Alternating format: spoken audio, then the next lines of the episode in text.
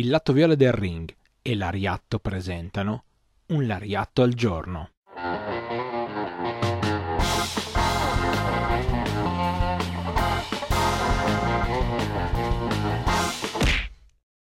Benvenuti a tutti a questo nuovo appuntamento con un Lariatto al giorno. Avete riconosciuto la giornata. Oggi, ragazzi, ve lo dobbiamo confermare, è giovedì. Ve lo dico io che sono Stefano, una delle voci di Lariatto, e ve lo può anche confermare la presenza del nostro amico Marco, direttamente dal blog Calle Joshi, blog che trovate in descrizione che dovete assolutamente leggere. Oggi parliamo di Joshi. Marco, benvenuto e raccontaci un po' di che cosa parlerai.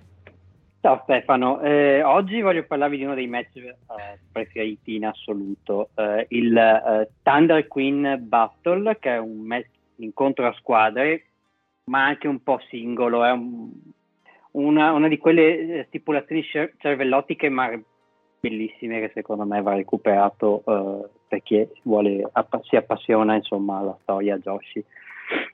Mm, sono incuriosito anch'io, è la prima volta che lo sento nominare, quindi sono tutto orecchie anche se non si vedono coperte dalle cuffie. Quindi Marco sono pronto per ascoltarti.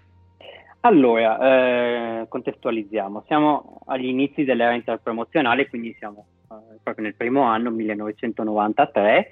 Eh, sappiamo in questo periodo le compagnie Joshi e non, perché c'era anche l'FMW, si erano unite per fare eh, dei, degli eventi assieme, quindi avevano messo assieme i roster, le, le cinture, insomma, e facevano dei loro eventi condivisi. Eravamo proprio agli albori si era partiti col famoso Dream Slam in cui insomma eh, c'era questo grandissimo evento in due serate, insomma, dove c'era stato un po' di tutto, per cui il, il, quello che è praticamente il leggendario Akira Okuto Shinobu Kandori. E in questo periodo poi successivo le, anche le altre compagnie hanno iniziato insomma, a proporre questi eventi combinati, quindi perché appunto eh, Dream Slam era eh, sotto il retaggio della IJW e poi anche le altre hanno pian pianino iniziato a, a mettersi in proprio.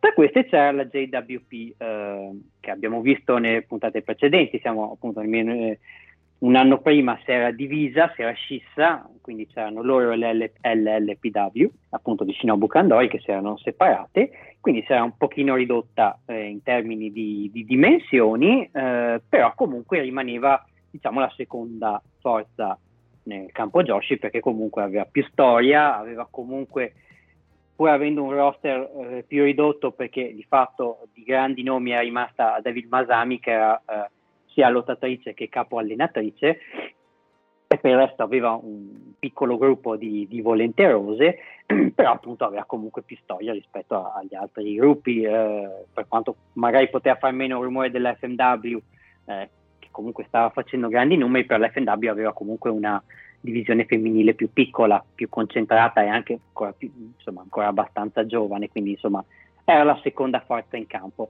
E come eh, e soprattutto la, la GWP come eh, rispetto ad altre compagnie è quella che osava un pochettino di più anche appunto nelle stipulazioni. Tanto per fare un esempio, eh, una stipulazione che ancora oggi si vede è quella del, dell'incontro che si conclude con il conteggio di due magari chi segue la Tokyo Joshi Pro avrà visto che qualche, ogni tanto propongono questa, questa stipulazione. Bene, l'avevano, inven- tra virgolette, eh, collaudata allora ai tempi, eh, mettendola in, nei match a squadra, insomma, avevano messo a due. Oppure un'altra stipulazione che avevano messo, di cui abbiamo parlato nello speciale con la gara, è il, Dress Hog Wild, eh, quindi quello di Mayumi Ozaki, che insomma, gli impromptu match eh, fatti eh, vestite in cui le, le, le due sfidanti si, sfidavano, eh, si, si, affrontavano in match senza squalifiche, un po' come i, i garage match che ogni tanto pro- propongono anche in America. Ecco. Um, per il primo evento organizzato in collaborazione con la JW, la JWP quindi eh, si inventa questa nuova eh, stipulazione, lo chiama esattamente come il nome dell'evento, che era Thunder Queen Battle, svolto a Yokohama.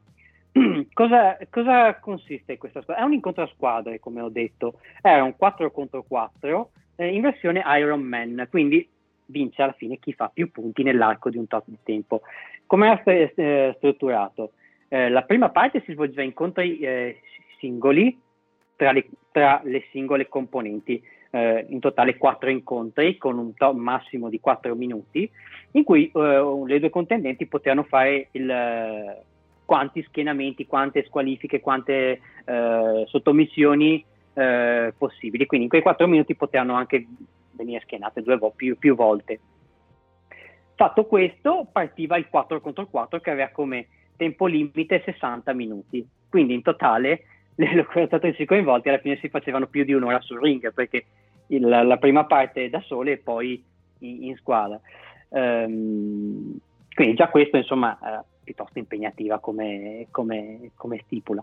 Um, le formazioni comprendevano quasi il meglio, anzi comprendevano il meglio delle due squadre, da una parte il, il team dello Zenjo che era capitanato da Aja Kong, che era ancora campionessa Red Belt, era eh, la, la, despota de, de, della, della, federazione, poi c'era Kyoko Inoue che era insomma la seconda più popolare, sempre abbiamo anche parlato in altre puntate, insomma lei aveva un po' questo attire da Ultimate Warrior, aveva un moveset fighissimo, insomma è anche una lottatrice fenomenale, quindi insomma aveva il suo seguito. Poi c'era mh, Takako Inoue, che non è sua sorella, non, né in gimmick né nella realtà, era un idol praticamente, era eh, sempre vestita da, da, da confetto, da questi, eh, questi, vestiti molto belli, molto curati, insomma, era anche molto carina nell'atteggiamento, insomma. E con lei, con Kyoko, poi farà coppia anche, finirà, diventeranno le Double Inoue, insomma, sarà un tag team anche abbastanza eh, apprezzato proprio perché erano diverse, c'era Kyoko che era grande e forte, mentre Takako era quella più carina, più coccolosa, insomma. E poi c'era Saki Asegawa che era la, la, più giovane del gruppo, che insomma andava a fare da, da carne da macello praticamente, la più giovane doveva prenderle. Dall'altra parte il, il JWP metteva eh, di fronte la, la, sua ace che era Dynamite Kansai, poi c'era eh, Mayumi Ozaki che era il ruolo di seconda di spalla, che abbiamo già visto più volte, insomma. Poi c'era eh, Kyuti Suzuki, la, la, idol della JWP, quindi il, il corrispettivo, e infine Ikari Fukuoka, che anche lei faceva carne da macello perché era più giovane e quindi doveva pagare.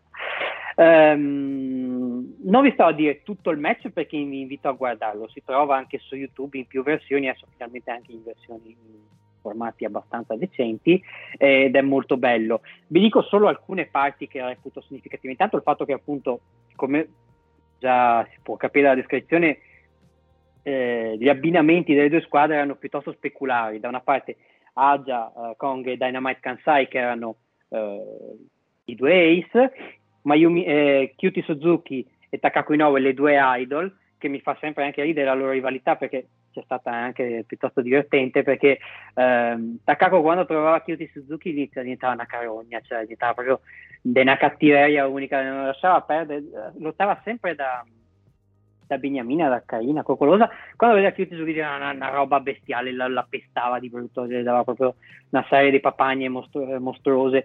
E anche qui in questo match, non, non, infatti si, negli abbinamenti eh, si affrontano loro due, c'erano all'inizio Ikari e, e Saki, poi appunto Mayumi Ozaki e Kyoko Inoue come vice, e poi appunto eh, Takako e, e Kyuti che fanno partire la loro rivalità, anche i loro match sono molto belli e sono proprio incentrati su questa eh, cattiveria agonistica di Takako. Ehm, l'altra cosa poi che reputo molto importante proprio nei, nei, primi scontri individuali è proprio il fatto che eh, è il primo incrocio tra Dynamite Kansai e Aja Kong ed è molto particolare. La loro è una rivalità che durerà eh, due anni ed è bellissima. Cioè, I match sono di un livello altissimo, molto belli, poi hanno anche un risvolto clamoroso di cui parleremo più avanti. Um, però la cosa paradossale è che in questo primo incontro uno si aspetta no, che entrano i due capitani, quindi sai, il scontro è... Bene, il primo scontro dura pochi secondi perché con un, una sola Huracan Alza Kong ammazza, ammazza Dynamite Kansai, proprio pochi secondi, tac, uno squash. E, ehm, ed, è, ed, è, questo è proprio l'incipit della rivalità, il fatto che eh, con una sola gomitata eh, Aja Kong riusciva a ammazzare questa eh, lace della controparte, cioè era proprio la sua criptonite. Credo che nessuno abbia, sia mai stato capace di vendere così bene il colpo come, come ha fatto la Kansai. E infatti tutti i loro scontri saranno basati in gran parte su questo, sul fatto che la Kansai doveva trovare un modo o per schivare il colpo o per trovare una, una controffensiva.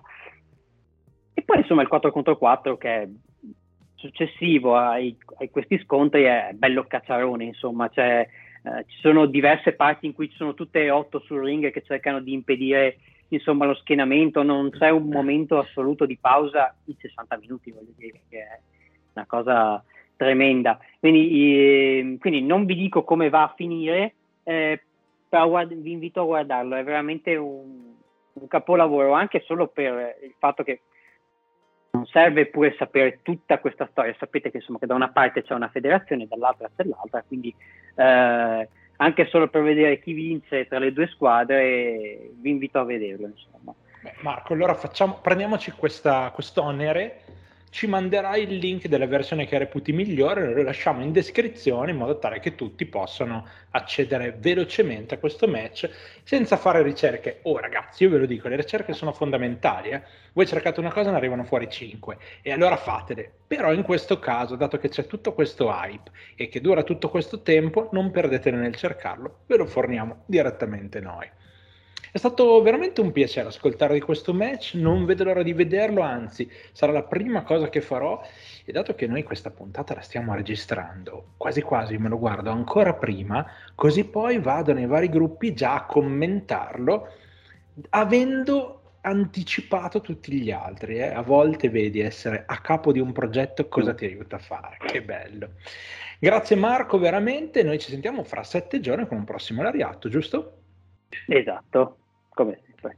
Bene, bene, allora questo giovedì ve lo lasciamo per guardare un'ora abbondante di questo match e poi ovviamente se non l'avete ancora fatto per recuperare tutti i reatto che abbiamo eh, registrato insieme a Marco, ce ne sono tantissimi, c'è anche una settimana dedicata completamente alla, a quella che ci ha fatto concludere l'anno 2021, quindi ragazzi andate, avete un sacco di materiale, soprattutto per scoprire il mondo meraviglioso del Joshi che noi raccontiamo in modo diverso Marco soprattutto nella parte scritta e vi assicuro che è un gran bel lavoro, quindi seguite, seguite, seguite. Trovate tutto in descrizione, non mi resta che salutarvi, ci sentiamo alla prossima.